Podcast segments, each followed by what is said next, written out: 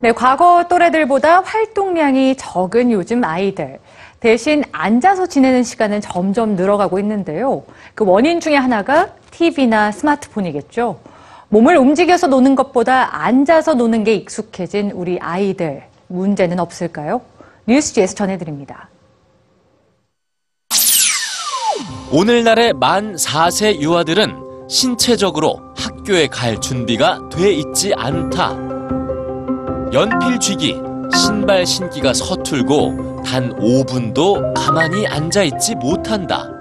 자국의 대다수 유아들이 신체 발달상의 문제를 안고 있다는 진단을 내린 영국. 특히 만 4세의 경우 3분의 1이 운동 능력과 반사 신경이 부족하고 난독증, 통합 운동 장애가 있는 상태로 초등학교에 입학한다고 하는군요. 또한 유치원 교사 80%는 유아들의 신체 능력이 과거 유아들에 비해 급격히 저하됐다고 답했죠. 영국의 전문가들은 유아들의 신체 발달이 이처럼 더뎌진 이유가 과거보다 덜 움직이기 때문이라고 합니다. 영국 심장재단에 따르면 2세에서 4세 사이의 유아 84%가 하루 중 활발히 움직이는 총 시간은 1시간도 채 되지 않았습니다. 대신 과거와 달리 늘어난 시간이 있는데요. 바로 1시간 이상 앉아 있는 시간입니다. 유아들이 1시간 이상 끈기 있게 앉아 있는 이유, 놀이 방법이 달라졌기 때문인데요.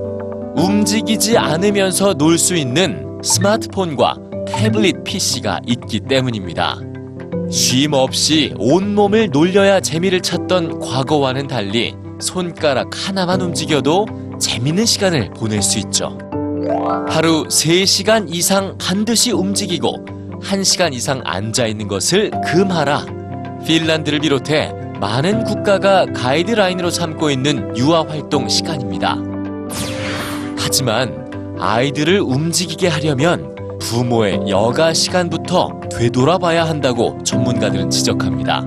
여가 시간, 스마트 기기와 노는 부모의 모습에 익숙해진 아이들은 부모의 놀이 방식을 그대로 모방한 것이기 때문이죠.